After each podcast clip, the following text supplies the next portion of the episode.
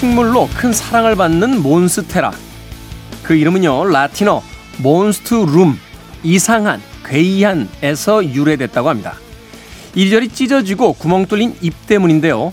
바로 이 잎의 모양이야말로 몬스테라의 가장 큰 매력이자 인기 요인입니다. 넝쿨을 타고 위로 올라온 잎들이 아래 잎들에게까지 햇빛을 나누어 주기 위해 스스로 잎에 구멍을 내기 시작한 몬스테라. 화분이 라는 작은 세상 속 함께 성장하기 위한 나눔. 그 나눔을 통해 더 큰 아름다움을 갖고 나가는 식물을 바라보며 또 하나 배워갑니다. 김태훈의 시대음감 시작합니다.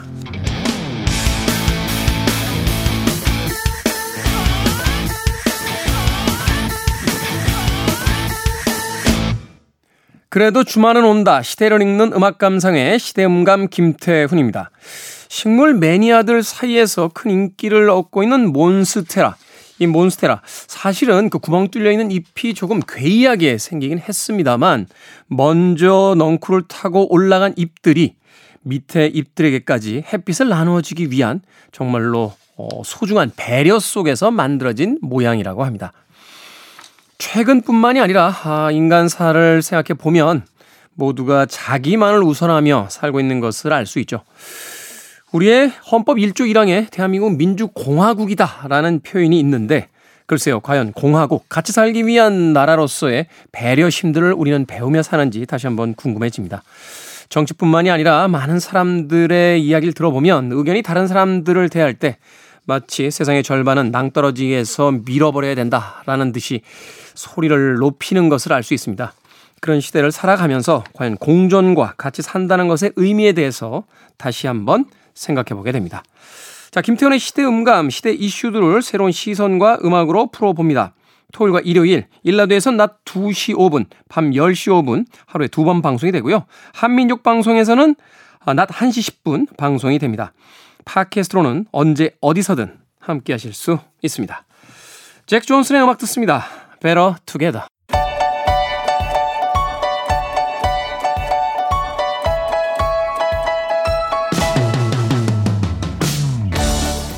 우리 시대의 좋은 뉴스와 나쁜 뉴스, 뉴스 good and bad, KBS 문화복지부의 정세배 기자 나오셨습니다. 안녕하세요. 네, 안녕하세요. 자, 오늘 good news와 bad news 어떤 네. 뉴스부터 소개해 주시겠습니까? 네, 둘 다 제가 소개를 드릴 텐데 오늘은 bad news 먼저 소개를 드릴게요. 이 뉴스 네. 아마 들으신 분이 좀 있으실 것 같은데 이제 며칠에 걸쳐서 나왔었어요. 인천의 한 상가 건물에서 지하 주차장 진출입로에 한 운전자가 이제 본인 차량을 이제 방치하고 놓고 가신 거죠. 쉽게 말하면 저희 보통 이제 지하 주차장 들어갈 때 그 차단기 있잖아요. 요새는 네. 요새는 뭐 자동으로 이제 인식하고 막 예, 내고 하잖아요. 이게 똑같은 게 설치가 돼 있었는데 머릿속에 좀 그려보시면 아실 거예요. 아, 중앙... 거기다 차를 그냥 세워 갔어요? 그렇죠. 예, 차단기 바로 앞에 세우셨는데 이게 중앙 분리대가 있으면 중앙 네. 분리대가 네. 없으면 이제 어떻게 이렇게 돌아서 교행이라도 가능한데 분리대가 있어버리면 한쪽을 딱 그 차단기 앞을 막아버리면 사실 이용이 안 되잖아요. 어떻게 출차래요? 출차 안 되죠. 그럼 이제 차가 들어가 봤자 출차가 안 되기 때문에 자리도 없을 거고. 그렇죠. 이걸 누가 그 앞에 한 분이 서셔가지고 이제 뭐 이제 입차 출차를 이렇게 이제 하시지 않는 이상은 사실 현실적으로 불가능하잖아요. 일주일째 이렇게 주차를 해놓으신 분이 있었는데 그래서 경찰도 이제 이 차량을 좀 이동시키기 위해서 체포영장도 이제 청구를 하고 차량 압수수색 영장 쉽게 말하면 차량을 이제 견인을 해야 되니까 네. 영장을 압수수색 영장을 신청했는데 이게 다 기각은 당했어요.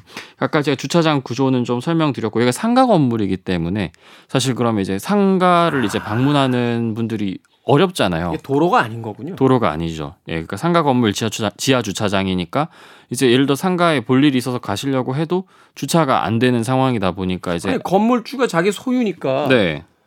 이거 내 건물에 그 무단 불법으로 네네. 지금 주차한 건데 이거 빼달라 이거 안 되나요? 그렇기 때문에 이제 경찰에도 신고하고 관할구청에도 민원을 넣었는데 네. 이게 관할구청에서도 나왔어요. 근데 이제 보니까 아까도 설명드렸지만 이게 도로교통법상 도로가 아니에요. 그래서 구청이나 경찰은 강제 견인을 못 한대요.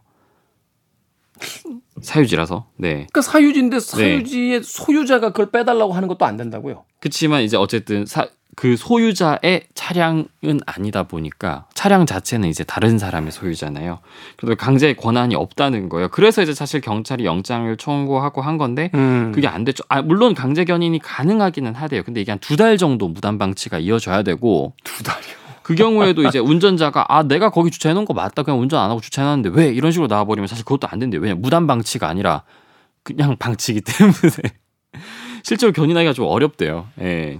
그래가지고 근데 경찰이 영장 청구를 했는데 이게 기각이 됐고 쉽게 말해서 출석 통보하면 하지 않겠느냐 이분이 음, 법원 입장에서는 음, 음. 영장을 또 함부로 발부하기에는 영장이랑 항상 조심해서 발부를 해야 되는 부분이기 때문에 그렇죠 인권에 관련된 그렇죠 인신 구속과 관련이 된 네. 부분이니까 이게 체포 영장까지 갈 사안이라고는 안 보는 거죠. 그럼요. 이게 어. 쨌든 체포를 하게 되면 이제 어쨌든 이제 강제적으로 이제 인신을 구속할 수 있는데 그건 좀 조심을 해야 되는 문제이기 때문에 그래서 출석 요구를 계속 경찰이 했는데 근데 일주일째 응하지 않았어요 사실.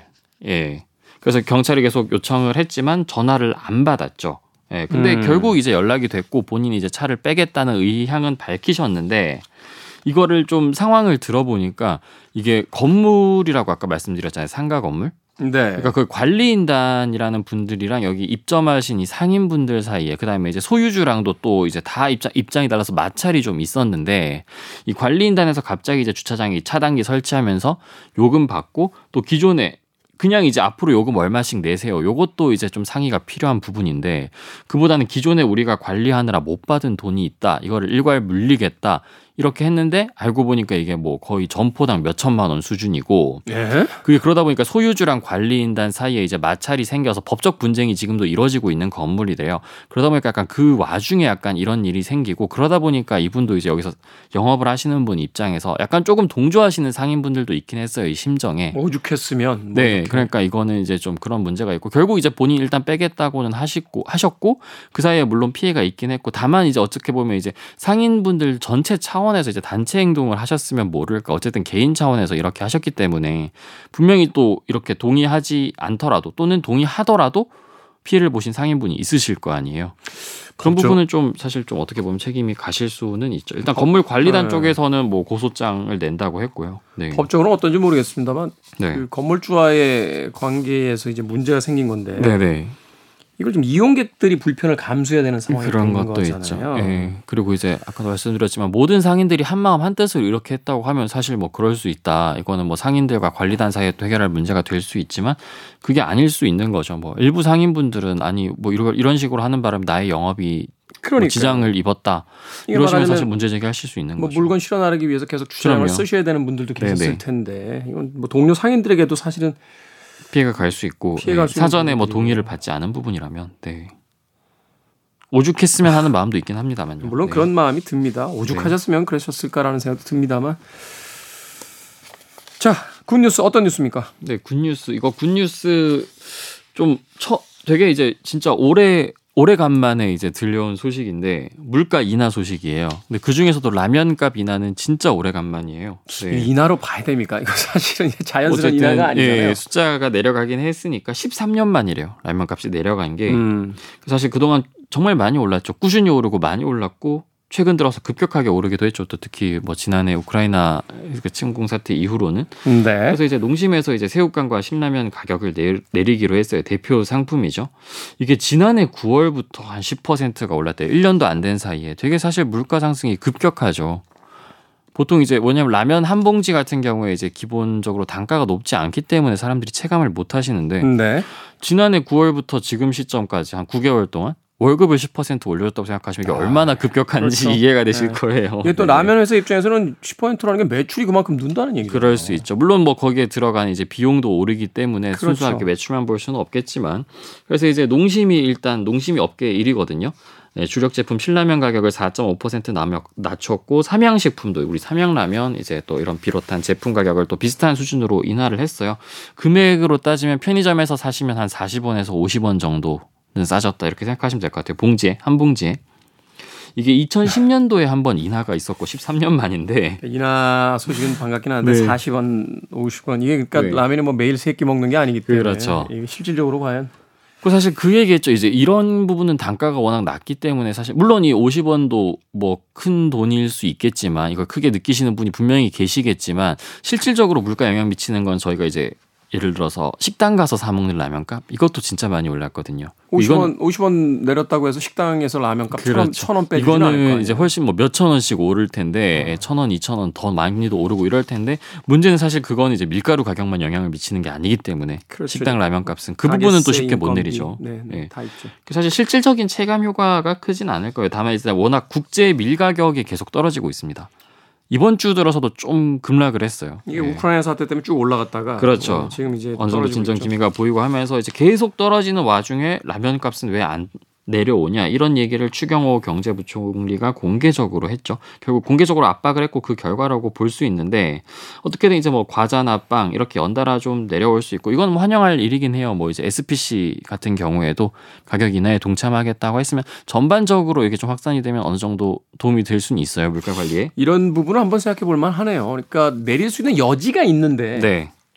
올릴 때는 그렇게 올라갔던 것들이 왜 내릴 수 있는 여지가 있을 때는 내리질 않느냐 도대체. 그 지적도 해요. 급격하게 올렸는데 왜 50원만 내려? 이런 지적이 지금 나오긴 해요. 그러니까 물가 인상 요인이 네. 60원, 70원 있을 때 60원, 70원 안 올리거든요. 100원 올립니다. 그렇죠. 네. 그렇죠? 그리고 나서 이제 내릴 수 있는 여건이 충분히 되면 네. 사실은 어느 정도는 또 내려줘야 되는 것들이 맞는 것인데 이게 이제 라면을 시작으로 해서 다른 쪽에서도 식료품 가격들에 전반적으로 좀 영향을 미치면 좀 도움이 될 수는 있겠죠. 근데 이게 뭐 정부가 단순히 물가 관리에 나선 게 그동안 많이 올랐으니 내려라 이렇게 접근한 건 아니고 아직도 좀 위험하다고 보는 여지가 있다고 분석이 나와요.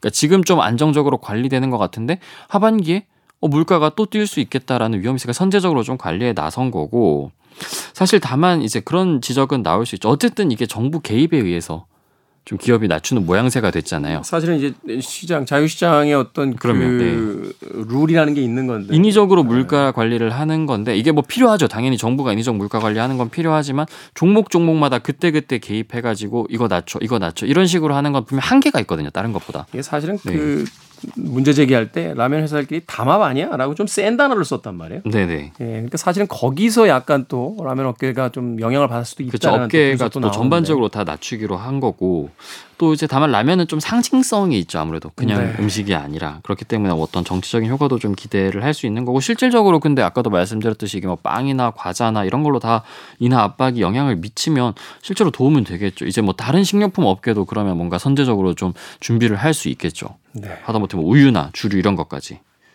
좀 두고 보도록 하겠습니다. 네. 과연 그 실제 효과가 나타나는지.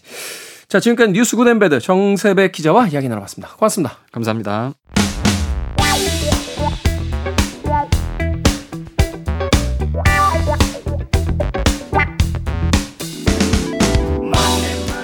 영국 기준금리를 한 번에 0.5% 포인트 올리는 big step 단행. 스위스 중앙은행도 baby step 단행. 파월 연내 big step 예고. 이제 그만 이 스텝 밟기는 어디 신나는 데 가서 해주시면 안 될까요? 우리 시대의 경제 이야기, 돈의 감각. 더 퍼블릭 자산운용 김현준 대표님과 함께합니다. 어서 오세요.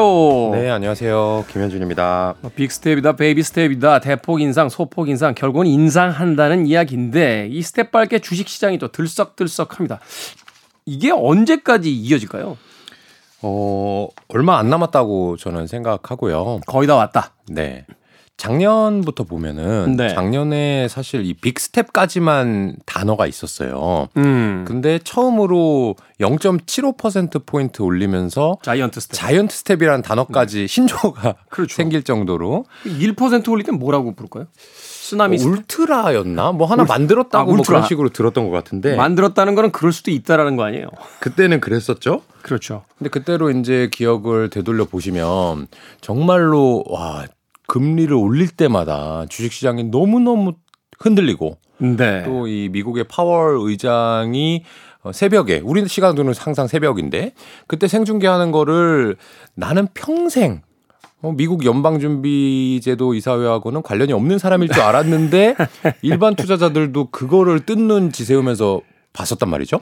이게 투자자뿐만이 아니라 그, 그 전에 이제 몇 년간 소위 이제 영끌이라고 해가지고 은행에서 대출 받으신 분들이 되게 많았잖아요. 그렇죠. 여기 이제 걸 직격탄으로 걸린 거예요, 사실. 그렇죠. 네. 그 이제 빌리실 때는 아 나 이 정도 갚을 수 있겠지라고 해서 이제 빌렸는데 이게 금리가 올라 버리니까 어 내가 갚을 수 있는 한도가 아니었네. 더 많이 음, 빌렸네. 음. 이것 때문에 이제 걱정들을 많이 하신 거고 결과적으로 주가가 움직이는 것도 이런 가게에서 부채 부담이 있는 것처럼 기업에서도 그런 부담이 있을 수밖에 없는 거라서 네. 주가가 흔들렸던 것인데 최근에는 금리를 올리는 게 너무 당연해졌고 여러분들도 어 그래 0.25? 아, 이 정도면 괜찮네. 이렇게 생각을 하실 정도가 됐단 말이죠. 그렇죠. 그래서 많이 무뎌지신 거고요. 이제는 어 금리 인상보다는 언제 이게 종결되고 또 내리는 건 언제일까를 다음 음, 스텝을 음, 우리가 음. 생각해 봐야 될 때인 걸 보면 어, 여러분들이 이제 금리 인상에 대해서 두려워하실 필요는 오히려 없고 네. 저 같은 경우는 어, 영끌 비투 이 얘기가 작년 재작년 한창 있을 때는 사실 좀 조심하라고 말씀드렸는데 네. 지금은 어, 내가 정말 여력이 있다면 음. 지금 이 금리 상황에서 내가 빚을 낼 수 있는 어, 재정 상황이라면 네. 오히려 어, 소득이라든지 자산이 상당히 탄탄하신 분일 거고 음. 앞으로는 금리가 오르지 않거나 내릴 것을 봐야 되니까 어, 지금부터는 조금 더 오히려 오히려 반대로 적극적으로 어, 투자를 해보고 네. 어, 그런 쪽을 찾아봐도 되지 않을까라고 얘기를 드리는 중입니다. 일단 투자자들에게는 좀 유리한 상황으로 지금 돌아서고 있다. 네. 어쨌든 미국이 지금 역사상 가장 최고의 고용률을 지금 보이고 있잖아요. 그렇죠. 근데 또 전문가들 이야기에 따르면 그럼에도 불구하고 경제 성장률은 그렇게 눈에 띄게 보이는 것 같지 않다. 또 이런 이야기도 있는데 네. 아무튼 어찌 됐건 지난 한 1, 2년 동안 이게 엄청나게 많이 오른 그 금리가 있습니다만 이제는 약간 그 소강 상태. 네. 그리고 좀 이제 내리는 쪽으로 좀 변화가 있을 것 같다. 그렇습니다. 조심스럽게 전망을 해 주셨습니다. 그래도 제가 투자하면 떨어지더라고요. 자, 우리 시대의 경제 이야기, 돈의 감각, 김현준 대표의 믿고 듣는 투자 팁 만나봅니다. 오늘 또 어떤 투자 팁 알려주시겠습니까? 어, 혹시 디제이님께서는 피터 린치라는 사람 들어보셨나요? 이름을? 피터 린치 알죠? 이름은 이름은 뭐 너무 많이 들어봤죠. 많이 들어보죠. 서점에 가면 또 이 피터 린치에 관한 책들도 굉장히 많이 나와 있고요. 그렇죠. 네. 피터 린치가 제가 알기로 어, 직접 저술한 책만 해도 세 권이 넘는 것으로 네. 그렇게 알고 있는데 그 중에서 이제 가장 유명한 책.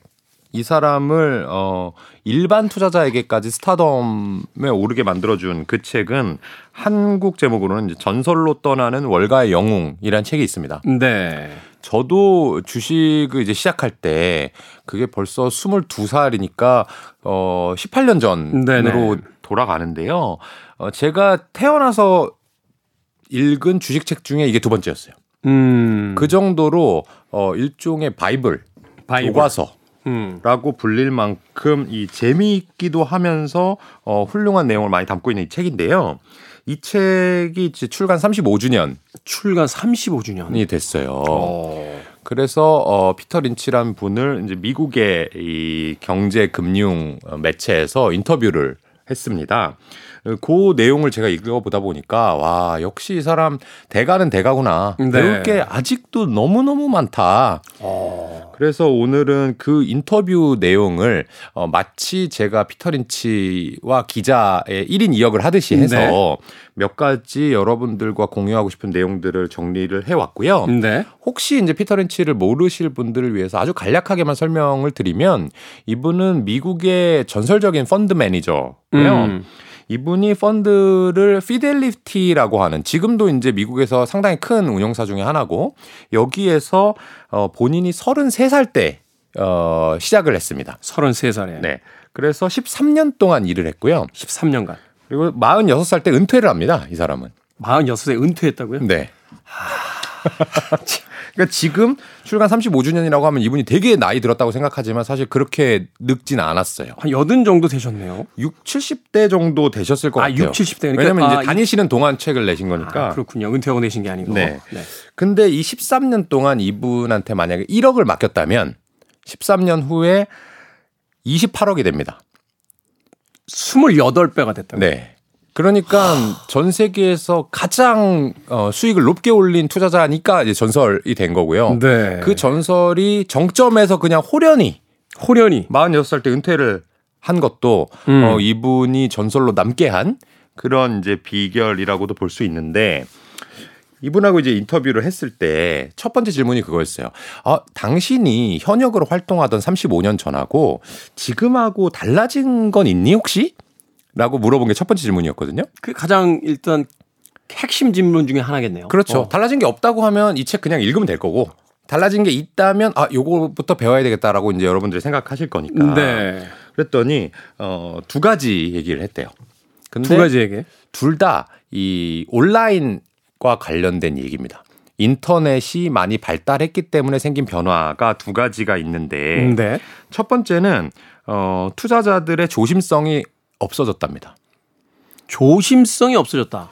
예전에는 35년 전으로 돌아가면은 인터넷이 당연히 없었겠죠. 네. 인터넷이 없었기 때문에 어, 주식을 하려고 하면 정말 열심히 뭔가 찾아봐야 될 수밖에 없는 또는 음. 매매를 하려고 해도 어쩔 수 없이 객장에 찾아가야만 되는 이런 불편한 일이었다면 네. 지금은 어 이렇게 표현했어요. 인터넷으로 핸드폰 가지고 어 냉장고 하나 바꿔볼까 하고 검색합니다. 네. 또는 아 이번 여름 휴가에 어디 가지 비행기표를 검색하다 말고 어 맞아. 어 그때 김태훈이라는 사람이 나한테 이런 건 주식을 하나 좋다고 했었는데 한번 사볼까? 제 얘기 들으면 안 돼요. 네, 제 얘기 들으면 안 됩니다. 제 얘기는 절대 안 돼요. 김현준으로 가겠습니다. 네, 김, 네, 김현준이라는 사람 얘기를 쓱 듣다가 어 이런 주식이 있어? 라고 하면서 바로 미국 달러로 만 불, 한국 돈으로 1,300만 원 정도는 그냥 쉽게 산다는 거예요.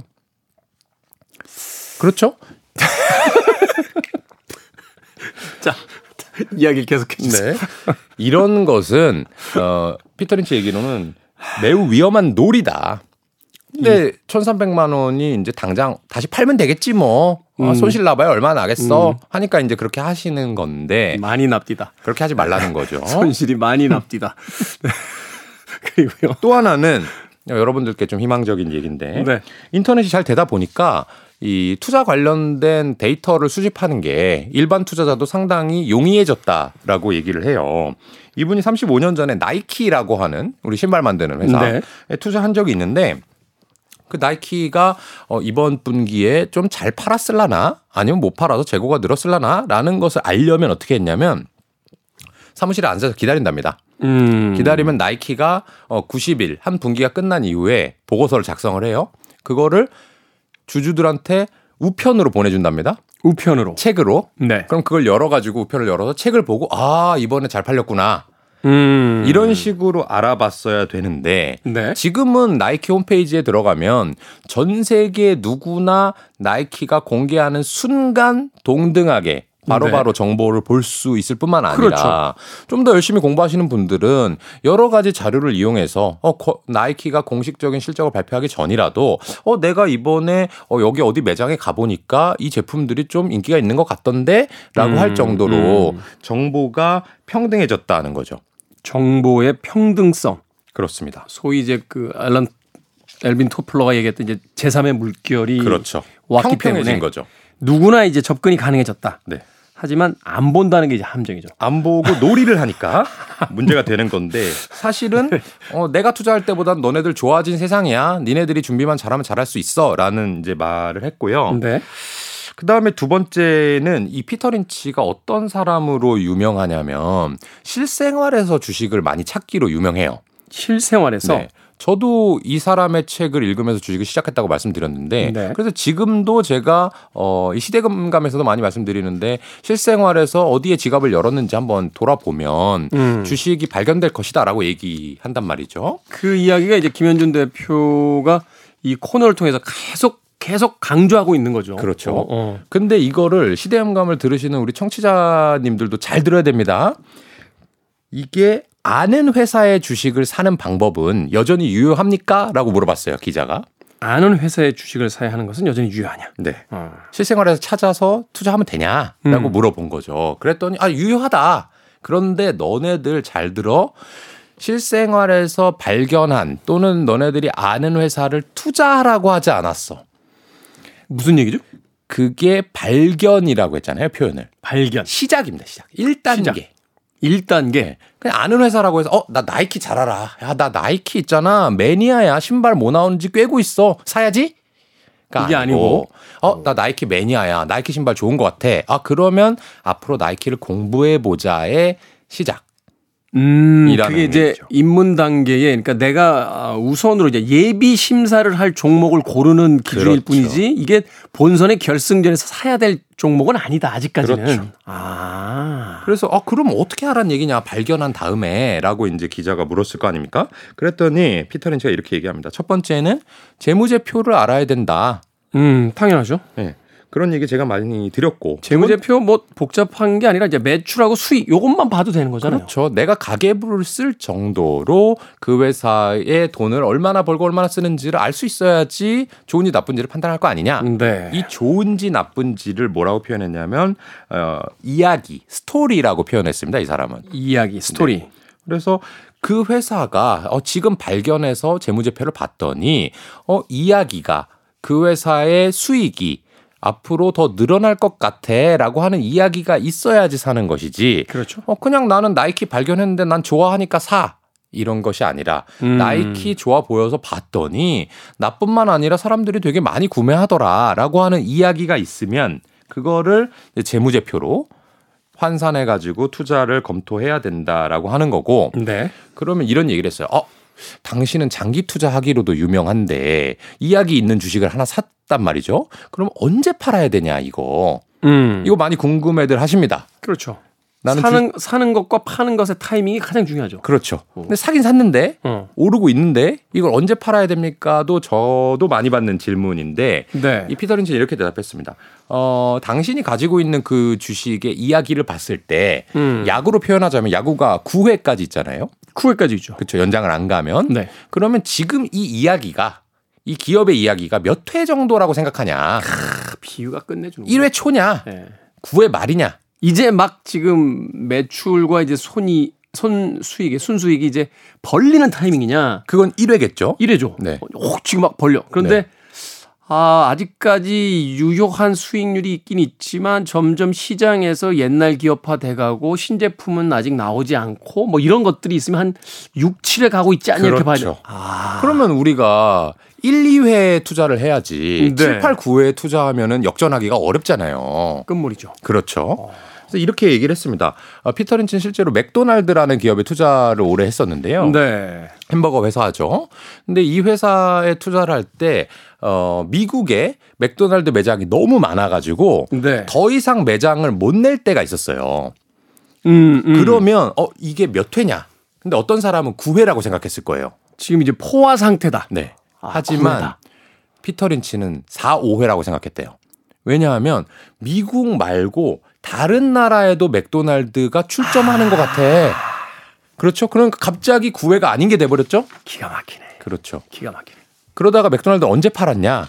본인이 터키의 이스탄불에 갔는데 네. 모두 다 맥도날드 햄버거를 먹고 있어요. 오. 또는 그는 이제 미국 사람이기 때문에 동아시아가 되게 멀 거잖아요. 그렇죠. 그래서 홍콩이나 싱가포르에 가봤는데도 곳곳에 맥도날드가 있어. 이렇게 되면 몇 회일까요? 이제 끝물이죠. 그렇죠. 8, 9회 가까이 된 거죠. 시장이 이제 거의 포화 상태고 그렇습니다. 더 이상 성장 가능성이 점점 줄어들고 있다. 그렇죠. 아, 홍콩 갔을 때 맥도날드 숫자를 셌어야 되는데. 맥도날드 아마도 숫자를 세기 어려울 정도로 네. 어 내가 아, 나 중국 음식 좀 질리는데 구글 지도에 쳐볼까 하면은 맥도날드 가까이 다 있을 거예요.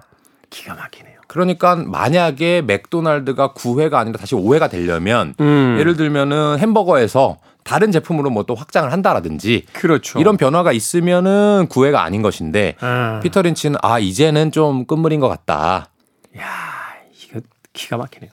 이제 여러분들이 투자하는 그 기업이 어떤 상황에 있는지 몇 회인지 그거를 이야기로 만들어낼 수가 충분히 있을 것 같죠? 음. 네. 그게 이제 피터 린치가 어떤 기업을 어떻게 발견해야 되냐라는 것에 대한 조언이었습니다.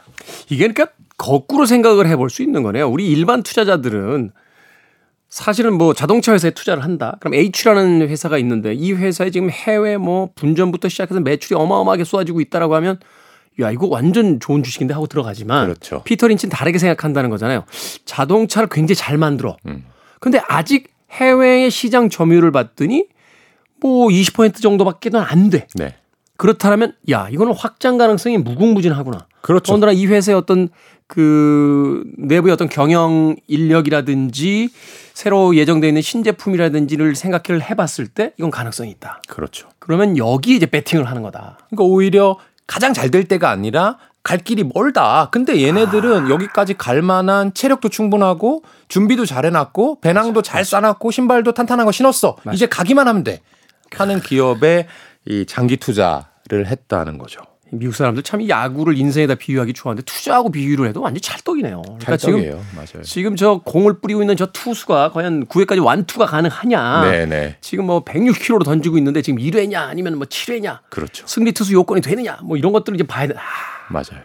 역시 예수님, 공자님, 부처님 다 그랬습니다만 이 위대한 선지자들은 다 비유를 아주 잘하세요. 아 맞아요, 맞아요. 비유법에 맞아요. 비유법에 아주 뛰어나신데 아, 야구 좋아하십니까? 하면서 이제 야구로 슬쩍 풀어주는 기가 막힌데요. 투자 팁. 네. 음악 한 곡 듣고 와서 이제 또 다른 이야기 만나보도록 하겠습니다.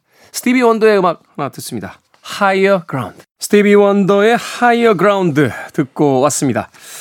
자, 우리 시대의 경제 이야기, 돈의 감각, 퍼블릭 자산 운용의 김현준 대표님과 오늘도 투자 팁에 대한 이야기 나눠보고 있습니다. 자, 또 다른 팁에 대한 이야기 좀 전해 주시죠. 네, 이어서 이제 피터 린치 인터뷰를 더 몇 가지 말씀드려보도록 하겠습니다. 네. 이 부분이 아마 들으시는 분들 가장 귀가 번쩍 뜨일 만한 이 질문이었는데요.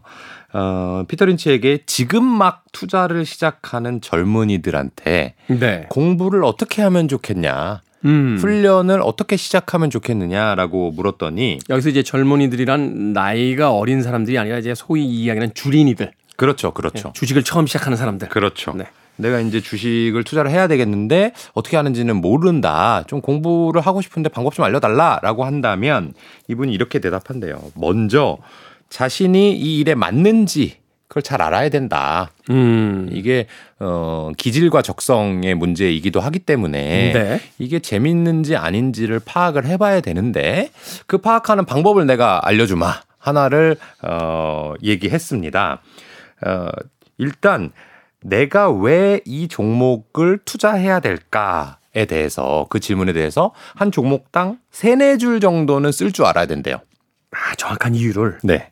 아, 그리고 존경하는 형이 사라고 했어요.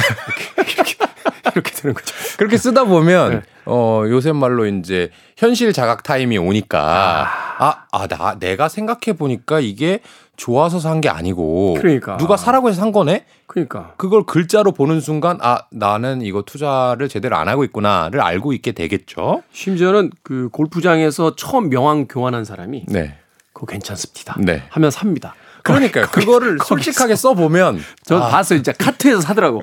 카트 타고 가면서 그랬을 아 이게 참.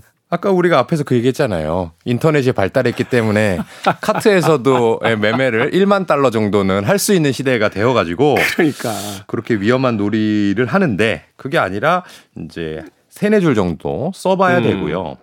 그 쓰는 종목이 10개는 넘어야 된답니다. 10개. 그러니까 내가 한 번 해보고 와 이거 참 재밌네. 내가 참 좋은 아이디어를 가지고 있네. 로 끝내는 게 아니라 열 종목은 써봐야 음. 아 내가 그래도 이 주식에 대해서 생각을 많이 했구나 네. 또는 그 과정이 어, 지루하지 않고 즐겁구나라고 이제 파악을 할 수 있는 거고요. 이게 끝이 아닙니다. 그러니까 보통 10개 종목에다가 3, 4줄이니까 한 30줄 정도 썼겠죠. 공책 그렇죠. 한두 바닥 정도. 음. 그거를 최소한 3개월마다 다시 써는 거예요. 아, 그동안 어떤 경제적인 상황, 또 사회적인 상황, 정치적인 상황에 변화가 있었는지를 생각을 그렇죠. 하면서 아. 예를 들어서 내가 어 금리가 이렇게 될 것 같아서 나는 은행 기업에 투자를 해야 되겠어라고 이제 썼단 말이죠. 그리고 둘째 줄에다가 어 나는 금리가 앞으로 0.5% 포인트 더 오를 것 같다고 생각해. 음. 그렇게 썼다고 쳐봐요. 근데 3개월이 지났는데 내가 생각한 것보다 금리가 더 오르거나 덜 올랐다면 그럼 한번 다시 생각해 봐야 된다. 그렇죠. 그럼 이제 수정해서 쓰겠죠? 음. 아, 0.5가 아니라 0.25였네. 그러면 내가 투자할 건가 말 건가를 이제 재고해 볼 수 있을 거고요. 그 말하자면 피터 린치 같은 거물도 장기적인 안목은 한 번에 가져가는 게 아니라는 거네요. 그게 그러니까 켜켜이 쌓여가면서 나도 틀릴 수 있다라는 걸 계속 점검하는 거잖아요. 그러니까 3개월에 한 번씩은 무조건 점검하라. 근데 우리는 그냥 야, 유명해. 야, 생각해봐. 배터리는 무조건 가. 그럼 이제 다 배터리 사고 안 쳐다본단 말이에요. 그렇죠. 네. 지금 이 말씀하신 거에서도 요 훈련을 해보실 때 여러분들께서 한번 팁으로 생각해 볼 게 뭐냐면 만약에 태우님께서 배터리 주식을 산다고 쳐봐요. 네. 근데 배터리 이거 잘 될 거야 한 줄 쓰셨어요. 네. 근데 그러면 예. 3개월 후에, 3개월 후에. 잘 될 거야라는 게 구체적이지 않잖아요. 그렇죠. 이게 뭐 근거가 없이 그냥 앞으로는 다 전기차니까 잘 될 거야. 뭐, 뭐, 이 정도로 너무 순진한 생각인 거죠. 그렇죠. 그러면 3개월마다 변화를 체크하라고 했는데 체크할 만한 글이 아닌 거예요, 애초에. 그리고 배터리가 잘 되는 거지 이 회사 배터리가 잘 된다는 게 없으니까. 그렇죠. 구체적인 내용이. 그렇다면 예를 들면 이렇게 써보는 거예요. 세 줄을 쓸 때 첫 번째 줄에 어, 나는 앞으로 우리나라에 돌아다니는 자동차에 몇 퍼센트 정도는 전기차가 될 것 같아. 음, 관련 번, 관련 법안도 좀 찾아보고. 그렇죠. 네. 두 번째 줄에 어 그 정도 되면 내가 투자하는 회사가 배터리를 몇 개 정도 공급할 것 같아. 음. 세 번째 줄에다가 그 정도 공급하면 이 회사의 매출액과 이익은 어떻게 될 것 같아라고 써놨단 말이죠. 네. 그러면 3개월 후에 어 전기차가 10% 정도 될 줄 알았는데 그보다 더 됐다면 음. 또 좋게 생각할 수도 있는 거고. 그렇죠. 점유율은 그만큼 됐는데 배터리를 내가 투자한 회사가 판매를 안 했다면 음. 또 뭔가 수정을 해서 복귀를 해봐야 되는 거죠. 그렇죠. 중국 회사에 밀리고 있다 이러면 또 달라지는 거죠 생각이. 어. 그게 이제 피터 린치가 얘기하는 훈련법이었고요. 다음으로 넘어가 보면 피터 린치는 이 흔히 10루타라고 하는데 10루타 10배 나는 주식을 여러 차례 찾았어요. 하, 이 정도면 신 아닙니까? 너무 하고 싶죠? 난 하나만 알면 되겠다 이제. 10루타 하나만 알려주세요. 하, 하나만 알려주면 진짜 다 한번 걸어봐. 반반 정도는 줄 수 있겠죠 피터 린치한테. 아, 반 주죠. 10루타인데 10배짜리인데. 그렇죠. 5대5로 네. 이 나눌 수가 있는데. 그럼 우리 마동석 씨가 또 그러겠죠. 누가 오야? 라고 하실 텐데. 자. 그러니까요. 그랬더니 피터 린치가 어, 두 가지 조언을 했습니다. 10루타를 잘 찾는 방법. 첫 번째는 작은 회사를 사라. 작은 회사. 이름도 발음하기 어려운 회사를 사라. 한국말은 너무 이제 세종대왕님이 잘 만들어서 이름을 발음하지 못하는 게 없지만 네. 미국 말들은 어 이거 어떻게 발음해야 되지 하는 그런 단어들도 있잖아요. 그렇죠. 이 얘기는 뭐냐면 유명하지 않다는 거예요. 유명하지 않다. 근데 아까 말씀드렸죠. 1회에 살 거냐, 5회에 살 거냐, 9회에 살 거냐. 에 따라 달라진다. 근데 1회에 사야 사람들이 아직 모를 때 사야 올라갈 여력이 많다. 라는 그렇죠. 거죠. 10배가 되려면 사람들이 모를 때 사야지 10배가 될 수 있는 그렇죠. 가능성이 있는 거니까. 그러면 이제 또 하나, 아, 그럼 모르는 회사를 어떻게 10배가 날 줄 압니까? 그거의 팁으로는 이렇게 얘기를 했어요. 자신이 근무하고 있는 업종을 들여다봐라. 음. 저 같은 경우는 금융 업종이고 금융 업종. 디제이님 같은 경우에는 미디어 엔터 업종이죠. 네. 그러면 당연히 해당 업종에 대해서는 펀드 매니저들, 애널리스트들이 알아채기 전에 여러 가지 변화를 알 수가 있거든요. 그렇죠. 그래서 이제 미디어 엔터로 본다면 지금 사람들이 이건 최악이야. 이 업종, 이 회사는 잘 안 될 것 같아. 라고 하는 회사들 중에 태훈님이 보시기에 어, 그래? 이 최악이긴 한데 그건 맞는데 조금 개선될 여지가 있을 것 같은데? 라고 하면 음. 끔찍할 때 그 주식을 사면 조금만 덜 끔찍해져도 주가가 매우 많이 오른다라고 얘기를 했거든요. 아, 그러니까 이게 결국 그 회사가 잘 되는 게 중요한 게 아니라 더 이상 내려갈 데가 없는 상황이냐 이걸 이제 찾아내는 거군요. 지금보다 잘 되는 게 중요한 거죠. 그렇죠. 그러니까 지금보다 지금 워낙 최악의 상황이기 때문에 지금 무조건 사놓으면 한 뭐 조금만 지나도 한 20% 30% 올라갈 수 있는 여력이 있다. 그렇게 찾아봐야. 그러니까 여러분들이 하지 않는 거죠. 여러분들은 대형주 유명한 거 사시죠. 그 다음에 어, 본인의 업종을 사는 게 아니라 펀드 매니저 애널리스트가 나와서 얘기하는 주식을 사시죠. 그렇죠. 그리고 자기가 산 주식이 어떤 회사인지 몰라요. 심지어는 어, 상황이 안 좋을 때 사야 되는데 상황이 좋을 때 샀다가 그러니까 오를 때 다 같이 들어갔다가 안 좋을 때 이제 손실 보고 안 때, 안 좋을 때 안 좋을 때 왜 팝니까?라고 했더니 대답이 정말 죽입니다. 아, 보기 싫어서. 너무 속이 상해서.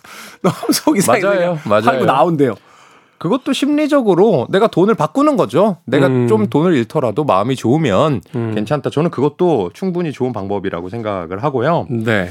어, 다음 질문으로 넘어가 보면 네, 마지막으로 이제 짧게 하나만. 네, 하나만 하면 투자에서 그럼 가장 중요한 게 뭐냐?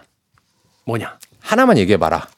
라고 얘기했더니 위장이라고 있어요. 위장. 위장? 스토막. 스토막. 스토막. 네. 예. 배. 배. 왜냐하면 이 투자라는 게 당연히 두뇌를 사용하는 일이긴 한데 음. 언제 돈을 버냐면 나쁜 일이 일어나고 주식시장이 하락할 때 배짱을 튀겨서 견뎌내는 사람만 돈을 버는 거예요. 영어 표현에 있죠. He has guts. 아, 그렇죠. 예, guts. 예, 배짱이 있어요. 맞아요. 이런 뜻이죠. 예. 그게 없어가지고 머리만 자꾸 굴리고 음. 나쁜 일 일어날 때마다 밤에 일어나가지고 새벽 3시에 파월이 이런 얘기를 하나 저런 얘기를 하나 본다면 네. 이제 그분은 돈 벌기가 어렵다는 얘기죠. 하... 어차 구구절절 다 저한테 하는 얘기죠. 너무 훌륭한 인터뷰여서 제가 시간을 많이 할애했습니다. 네. 전설로 떠나는 월가의 영혼을 꼭 한번 읽어보도록 하겠습니다. 네. 자, 김현준 대표님과는 여기서 인사 나누고요. 내일도 돈이 되는 경제 이야기, 돈의 감각으로 다시 만나 뵙도록 하겠습니다. 고맙습니다. 고맙습니다. 저도 끝 인사 드리겠습니다. 아, 블론디의 음악 중에서요. The Tide is High 끝곡으로 준비했습니다. 지금까지 시대음감의 김태훈이었습니다. 고맙습니다.